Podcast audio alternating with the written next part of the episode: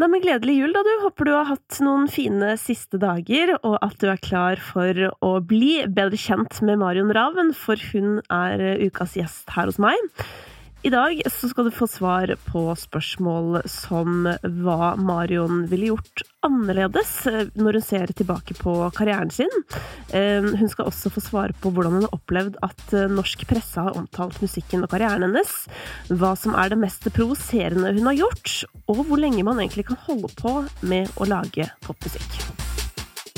Først så skal vi innom um, noen altså, såkalte kritiske spørsmål. Ja. Uh, fordi at denne podkasten, den, um, den, har vært i evig utvikling. Og så begynte folk å si sånn der Hvorfor uh, får aldri artister kritiske spørsmål? Men ja. da spurte jo jeg tilbake. Hva, hva er et kritisk spørsmål til en artist? Ja. Og da kom folk med forslag, og de var ikke spesielt kritiske. Eh, Nei, okay. så, så, overskriften den er litt så som så. Ja. Um, men uh, hvis vi begynner med følgende Når du ser tilbake på karrieren din, er det én ting du virkelig ville gjort annerledes? Um, altså, jeg er jo ikke så glad, glad, i å se tilbake og angre på ting. Um, men jeg skulle så klart eh, Altså, hele det når eh, M2M ble slutt, eh, hvordan det ble løst sånn i media og med management og sånn, det kunne nok blitt gjort bedre. Ja. Så ja. Så jeg ser tilbake, så er det nok det jeg, det jeg angrer på. Jeg skulle ønske at jeg hadde visst bedre, eller hadde noen rundt meg som håndterte det litt bedre. Mm. mm. Men hadde du selv noen rolle i det, eller på en måte var det liksom ute av dine hender? Altså, jeg var jo 18 år, vet du. Jeg hadde mm. akkurat fylt 18 år, så jeg hadde jo egentlig ikke noen rolle i det. Men jeg skjønte jo ikke helt greia, rett og slett. Nei. Nei. nei så jeg føler ikke at jeg hadde så mye å, å si der, nei. Nei. Nei, mm. det er jo sånn man lærer ja, med alderen. Virkelig. At sånn Du eh, kan ha en mening. det er flaks. Um, men eh, du har jo blitt mye omtalt opp igjennom, eh, i kraft av at du har vært artist. Altså, du har gitt ut musikk siden du var tolv år. Ja. ja. Hva, altså, hvordan har du opplevd at, uh, at liksom pressen har omtalt musikken og karrieren din opp igjennom? Uh, hmm, det er et veldig godt spørsmål. Um, nei, altså, jeg tror jo i begynnelsen så Man kjenner jo veldig på at man er ung. Man blir ikke tatt helt seriøst fordi man er ung. Mm. Eh, og, det, og, det, at man ja, også gjør popmusikk, ikke blir tatt så seriøst. Det, følte jeg hang ved meg ganske lenge, eh, men føler nå når jeg er blitt eldre og, og spesielt etter hver gang vi møtes, at man får vist at man er musiker og låtskriver, og, og det kommer mer fram, så blir man tatt litt mer seriøst. Ja. Men opplevde du at M2M ikke ble tatt helt seriøst også? Ja, jeg føler ikke vi ble det i begynnelsen, nei. Siden eh, vi var så unge. Mm. Men det er så rart å tenke på, fordi sånn jeg ser tilbake på det, så var det liksom så big, mm. og at det var sånn det jeg husker, er at alle digga det. Ja, men det er bra. Men var, ja, men var det ikke sånn? Altså, jo, var, altså, det gikk jo veldig bra. Vi var jo veldig populære. Eh, men jeg tror bare vi var veldig opptatt av å bli tatt seriøst som musikere og låtskrivere hele veien. Ja. ja. Og det er jo litt gøy å se tilbake på nå, fordi både du og Marit er jo det. Mm. Sånn, det ser man jo. Det er jo veldig lett å se nå når du ser tilbake på begges karriere. Um, men hadde dere like mye på en måte med musikken å gjøre også på det tidspunktet? Eh, ja, vi var veldig involvert, og sett tilbake på det, så er det jo veldig bra at uh, plateselskapet At de sendte oss rundt i verden på låtskrivesession og involverte oss i det. For de kunne jo lett bare overkjørt oss og sagt her er tolv sanger dere skal spille inn. Mm. Så, nei, så det er veldig fint at vi, vi eh, fikk eh, lov til det. Ja, nå føler jeg jo det er måte, veldig vanlig, for nå har det blitt sånn der eh, artisten må få ha en mening, og Eller det har kommet så mange på en måte skrekkhistorier, eller hva jeg skal si, om hvordan folk har blitt pressa inn i mm. en eller annen greie. Men det er jo ja, Så det var kanskje sjeldnere på deres tid, på en måte? Ja, jeg føler det. Det var jo Det var vel ikke så mange andre var det vel bare oss og Lene Marlin, tror jeg, de unge jentene som Det var bare de norske som fikk lov nå. ja, vi er jo veldig forward, vi, når det kommer ja. til demokrati og sånn. Ja, det er sant. Ja. Ja. Um, har du gjort noe provoserende i din karriere? Uh, provoserende Nei, det, det, er jo sikkert når jeg sånn der, veksler mellom mellom være ung og voksen, hvor man har uh, lyst til å være sexy og sånn, kanskje. Fortell mer. Nei, jeg husker vi eh, MTM skulle vi opptre på, på Spellemannsprisen. Eh, vi skulle synge Everything. Jeg tror det må ha vært sånn 2001-2002. Eh, og da hadde jeg sånn skinnskjørt på meg som var så kort at mamma måtte teipe det fast med gaffateip. Fordi da hadde jeg veldig behov for å være litt sexy, da. For jeg vil ikke bli sett på som sånn liten jente lenger. Ja, så da sto du der med Så da sto jeg der da med veldig høy splitt og Ja, jeg føler at det er veldig sånn typisk for eh, For artister som starter veldig ungt. Får for det skjer jo egentlig med alle. Men eh, det fins ikke på Google, liksom. Det er bare i albumet ditt fra ungdomsskolen at du, Mm, at du hadde de veldig korte skjørtene. Kan jeg spørre, hvor satt man den gaffateipen? Hvor festa man den? Altså, nei, det var liksom her oppe, ja, i livet et sted. Ja. Så jeg bare husker at mamma sto backstage og klistra på. Hun bare, Marion, det hadde vært veldig fint hvis ikke hele Norge så underlivet ditt. Ja. Men eh, det er jo ja, dette, altså Jeg hadde mm, for litt siden besøk av Musti, en ung rapper. Mm. Eh, Og vi snakket om det her med egentlig sexyhet, da, på en litt annen måte riktignok. Men vi snakka om sånn derre Går det an å bli verdens største rapper som ikke er mann, med klæra på? ja. Um, og det er jo litt interessant i popverden også. Mm. Går det an å bli verdens største popartist med klæra på? Altså, Adele hun har vel alltid klærne på? Ja, enn så lenge, si. Enn så lenge. ja. Ja, det er jo faktisk et godt uh, Det er et godt eksempel. ja. Men altså, hvor, hvor viktig tenker du at det er på en måte å, å tørre å være Eller å vise hud? Nei, jeg tenker ikke at det er viktig i det hele tatt. Jeg føler at det er liksom opp til artisten. Ja. Ja, for det er også mitt inntrykk at sånn som du beskriver det, sånn at du hadde lyst til det selv å gå med det korte skjørtet, at liksom sånn Ja, at jeg, det virker jo som det også kommer innenfra ofte sånn at man har lyst til å være digg. Altså, man er, Ja. man er digg, man er på å vise det frem. Og Billie Eilish også. Hun er Ja, hun går jo i svære klær. ja. Ja. Så det Ja, det er kanskje slutt på det snart. Ja, det hadde vært smooth. Altså, det hadde vært Mm. smooth hvis, hvis det på en måte var noe som faktisk kan velges. Fordi jeg er ganske sikker på at mange har vært i møte med plateselskapene sine, og så er det Mm. sånn åh, det hadde vært kult hvis du hadde på deg bikini på det bildet, eller du vet sånn. Det er jo altså Det er i hvert fall eh, Ordet på gatene er jo at det er litt sånn. Ja, altså, jeg husker når jeg lagde den Break You-musikkvideoen min, så eh, var det Hadde de filmet liksom beina mine veldig mye i den videoen, eh, og det fikk jeg de til å klippe bort. Ja. Det ville jeg ikke ha i min musikkvideo. Nei. Nei, for det var ikke på storyboardet. Nei. Lots of pictures of uh, Marions long legs. Her kommer det sånn, og så har de smørt inn med sånn der, som de gjør før man skal på TV, sånn som gjør at beina glinser. Ja. Det er derfor, de, det er derfor Altså, det må folk vite. Det er en grunn til at folk har fine bein på Skal vi danse og sånn. Det er ikke bare beina. Nei, og det er strømpebuksa, skjønner du. Oh, ja, Eh, det her har jeg lært av Jule Bergan. okay. For det er jo sånn derre hudfarget nettingstrømpebukse som de har på Skal vi danse eller på scenen. Eh, som langt ifra da så ser det bare ut som du har de fine beina. Yes. Men hvis du ser veldig nært, så er det sånne små nettingstrømpebukser. Sånne små hull. Ikke sant. Ja, Ja, det er et lite det- tips til alle der ute som skal ta bilder av seg selv i jula, for eksempel.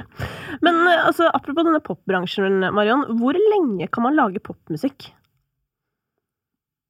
Altså, hvor lenge sånn Er det en aldersgrense, liksom? Hæ? Det er så gode spørsmål. altså. Veldig bra. Uh, nei, nei, hvorfor skulle det være det, egentlig? Jeg vet ikke. Det er jo, det er jo liksom eh, Det er jo noen få Ja. som holder det gående, sånn internasjonalt, på en måte. Du har jo Madonna som et eksempel. Mm. J.Lo, for eksempel. ja og for- Sia Ja, hun også Ja. begynner jo å bli eldre, da. Mm. Mm. Men hun har jo også den der låtskriverbagasjen, føler jeg. Sånn Ja. bare masse kred gjennom det. Og så spørs det jo hva er popmusikk, da? Ja, Hvis du tenker Ja. liksom typ sånn klassisk sånn Spotify topp 50, Ja. hvor lenge kan man holde på med det? Jeg, jeg tenker jo hvis man er bra nok eh, artist og låtskriver, så kan man vel holde på så lenge man vil? Ja, jeg håper det. Ja, det, det håper jeg også. Ja. Det håper jeg også. Men jeg tenker at altså, vi er jo født i samme år. Mm. Og jeg syns det er litt sånn interessant, fordi um, det er jo i hvert fall inni meg noen ganger så tenker jeg sånn åh, begynner jeg nå å bli for gammel til Eller blir jeg mindre attraktiv som programleder, for eksempel, da? Mm. Fordi uh, jeg blir 40 om fem år, liksom. Tenker du aldri på det? Altså, jeg har også hatt den tanken selv. Sånn derre å, nå begynner jeg å bli eldre, er man ja, er man liksom aktuell til å bli spurt om å være med på ting eller TV-ting og sånne ting? Men så er det sånn, hvorfor tenker vi sånn? Ville en mann tenkt sånn? At uh, nå er jeg for uh, Begynner jeg å bli for gammel til å være programleder, liksom? Nei, men det er jo fordi mange gamle menn er programleder. ja, Så de har jo heller ikke den samme bakgrunnen, Nei, kanskje, så- for å tenke det. Nei, så jeg lurer på om det henger, inn, henger igjen fra gammelt av, da. At vi er ikke vant til å se kanskje eldre kvinner i de rollene. Mm. Så da må vi bli de eldre kvinnene i de rollene. Og bare Altså- fortsette. Om vi skal, da. Men jeg tenker det er viktig, da. Dette gjelder jo sånn i film og sånn òg. At eh, eldre damer ofte liksom har større problemer med å få roller, da. Mens det fins liksom tusenvis av gammel Mm. mann-roller der ute. Og det tror jeg er som du sier, at sånn Det har eh, jeg, jeg føler jo at det er en slags ondskap som var der fra starten, men etter hvert Mhm. så blir det jo bare sånn at det er underbevisst. Ja. Jeg føler at det forandrer seg nå. Altså med skuespillere og med TV-serier. eh, har jo gjort at det er masse kule roller for eldre kvinner, da. Ja. ja. I hvert fall Nicole Kidman, som er helt stiv i fjeset i The Undoing. Hun ser jo på en måte ut som hun ble født i går, fortsatt. Så det er utrolig hva teknologi kan gjøre. Ja. Um, altså, veldig mange artister, og generelt kjendiser, er liksom opptatt av at de skal vise fram sitt ekte jeg. Men hvor går skillet mellom på en måte, artist og privatperson? Jeg føler, at jeg føler at jeg er veldig meg selv hele tiden. At det er mitt ekte jeg, da. Ja. Uh, Men hvor er de, hva er de tingene du på en måte vil verne om? Nei, altså, det er jo det Altså, privatlivet, sånn som familie, for eksempel, er veldig viktig for meg. Jeg har jo aldri Altså, sånn foreldrene mine har aldri stilt opp på noen ting. Jeg har vært veldig sånn Jeg har gjort det veldig sjelden. Da har det i så fall vært hvis søsknene mine har veldig lyst til å få med seg Harry Potter-premieren. Er sånn- Jeg tror det er bare Harry Potter-premierer eh, eh, tantebarn og søsken har vært med på, da. For det har vært så unik sjanse å få se den filmen med en gang. Ja. Men ellers så har ikke de stilt opp på noe. Uh, nei, så det er jo som det, da. Det er jo liksom familie og, og kjæreste, liksom, som jeg egentlig helst skulle hatt for meg selv, Ja. Mm. Men ellers så er jeg ganske sånn åpen om meg selv og føler at jeg er sånn jeg For eksempel hver gang vi møtes, så er jeg jo meg selv. Jeg glemmer jo at kameraene er der. Ja. Det blir jo fort sånn når de er der hele tiden. Ja, sant. Men, eh, men er det mm, Har det hendt at du har delt noe som du etterpå har tenkt sånn åh, hvorfor sa jeg det? Uh, ja. Eh, det var jo, jeg tror Eller jeg var jo jo i Ida Fladen-podkasten, og så fortalte jeg om uh, tin, at jeg hadde vært på Tinder og sånn, og det Ja. angrer jeg sånn sykt på. For altså, nei, men det er bare så blitt tatt opp senere. Ja. Det er jo det at når man skal gjøre et intervju og vil fortelle om den nye plata di og turneen, og så Ja, du sitter på God morgen Norge, for eksempel, da, og så blir du bare spurt om Tinder. Og så får du ikke snakket noe om turneen eller plata di.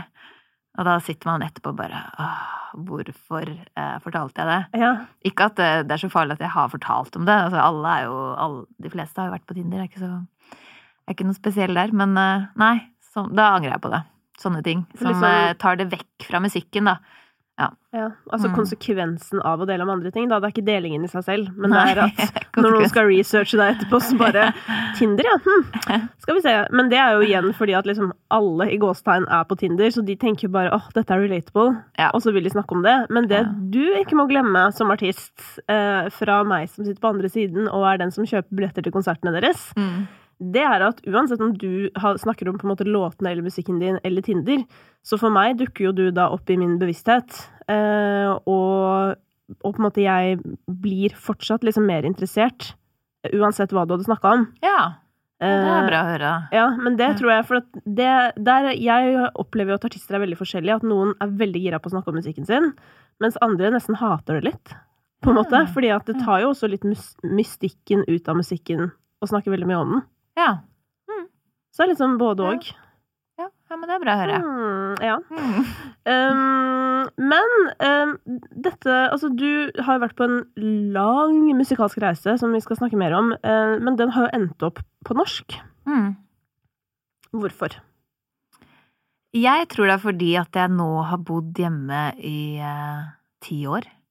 At jeg, jeg, snakker bare norsk. Jeg leser norske bøker, eh, tenke på norsk, drømme på norsk. At det var liksom naturlig at det skjedde, rett og slett. Eh, jeg skulle snakke med en venninne som bor i USA på telefonen her om dagen, og jeg ble helt sånn Det var helt rart å snakke på engelsk, for jeg snakker aldri på engelsk mer. Det var sånn at jeg ikke fant ordene, og det var helt merkelig. Så jeg tror at det først og fremst er derfor. At det har bare skjedd naturlig. At, uh, for før tenkte jeg og drømte på engelsk og snakka mer engelsk enn norsk. men tror du også, altså har det også noe å gjøre med sånn Eller jeg vet ikke om du føler på det, men sånn, kjenner du på at du må på en måte bytte publikum, eller hva jeg skal si? Altså Nei, det føler jeg ikke, for jeg føler jo at det er det, uh, at det, er det samme publikummet som på en måte er med videre. Mm. Ja. Um, så jeg føler på en måte ikke det. Nei, så det har bare for meg Det har ikke vært noe sånn derre at jeg satt ned og hadde et møte med management og var sånn ok, nå skal vi skrive på norsk, eh, for det er eh, bra for karrieren din. Det var ikke sånn. Det var bare noe som skjedde når jeg skrev, mm. som inspirerte meg, og eh, som jeg på en måte egentlig undertrykte lenge, da, for jeg mm. syntes det var så skummelt. Hvorfor det? Nei, jeg bare tenkte at, at jeg var redd for det var bare kjemperæva. At, at, at, det låt kjempebanalt og teit. Så jeg syntes det var kjempevanskelig først. Så jeg holdt på i tre år i hemmelighet og skrev før jeg turte å gjøre noe med det. Mm. det er liksom litt mer gjennomsiktig på norsk, hvis du skjønner. Fordi på engelsk ja. så føler jeg det er litt sånn derre Walking down the streets, thinking of you Eller du vet sånn derre Og så er det liksom Du kjøper det, for du har hørt Altså, man har liksom hørt alt før. Men på norsk så er det litt sånn Går nedover gata og tenker på deg Eller du vet sånn Bare ja. Er det bra nok? Jeg bare føler at det spørsmålet kanskje kommer litt kjappere mm. når du sitter med norsk? Ja, så på engelsk så Men så var det også, jeg følte også på engelsk at jeg, at jeg stagnerte litt som låtskriver. At jeg, ja, jeg kom meg ikke videre. Så det var veldig deilig når jeg begynte å skrive på norsk. Det åpna seg et sånn nytt univers. Mm. Så ble jeg veldig inspirert av det. Mm. Ja, det er jo digg, for da er det jo nesten sånn åh, ny, Du kommer inn i et nytt rom, eller du vet mm. sånn der, ja, ja. og her er det mm. masse mange gode sofaer jeg kan ligge i og kjenne på. Men eh, etter så mange år i bransjen, hva er det kjipeste med musikkbransjen? Og Marion sitt svar på akkurat det må du vente til onsdag med å få, fordi dette kritiske kvarteret det har begynt å skli ut i tid. Eh, det kan jo jeg ta selvkritikk på, men samtidig så er det såpass eh, interessant det som kommer frem eh, i alle disse spørsmålene, så tiden må bare få skli ut. Men alt kommer altså på onsdag. I morgen så skal du få møte Marion igjen, og da skal du få høre om hennes USA-tur. Altså, den var veldig lang, eh, men du skal få høre mer om den i morgen.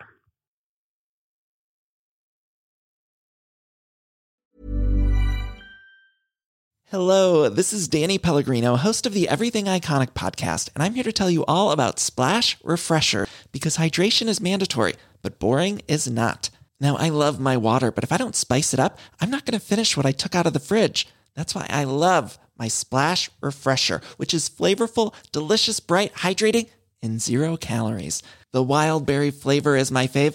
No, wait, is the pineapple mango flavor my fave? You know what? All five craveable Splash Refresher flavors are my fave because they're so delicious.